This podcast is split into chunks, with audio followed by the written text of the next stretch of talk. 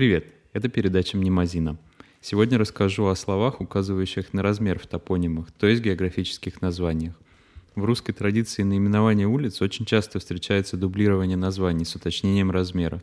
Как правило, это встречается в историческом центре. Например, Большая и Малая Морские в Питере, Большая и Малая Никитские в Москве.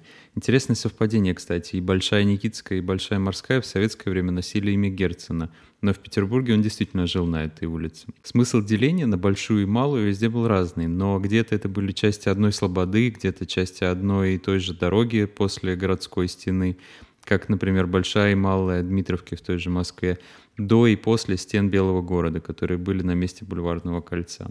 Но это примеры скорее из того времени, когда еще не было генеральных планов городов.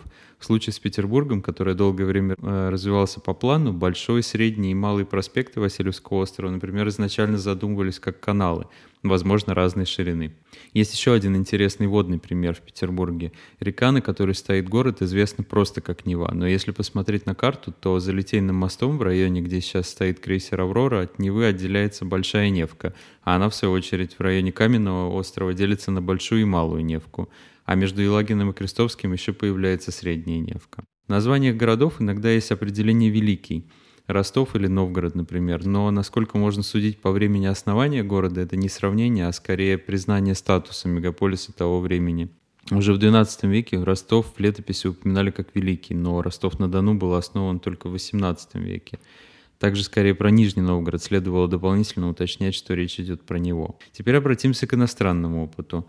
С английскими землями ситуация обратная. Термин Great Britain, Великобритания, не имеет отношения к величию. Это просто обозначение большего из двух островов архипелага.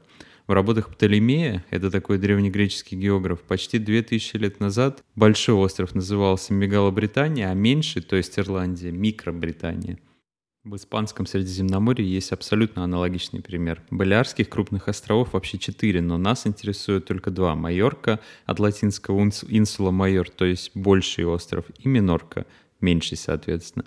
Сейчас название не латинские, а каталонские, но сути дела это не меняет. На сегодня это все. До следующего выпуска. С вами из Осло был я, Александр Шершов. Пока.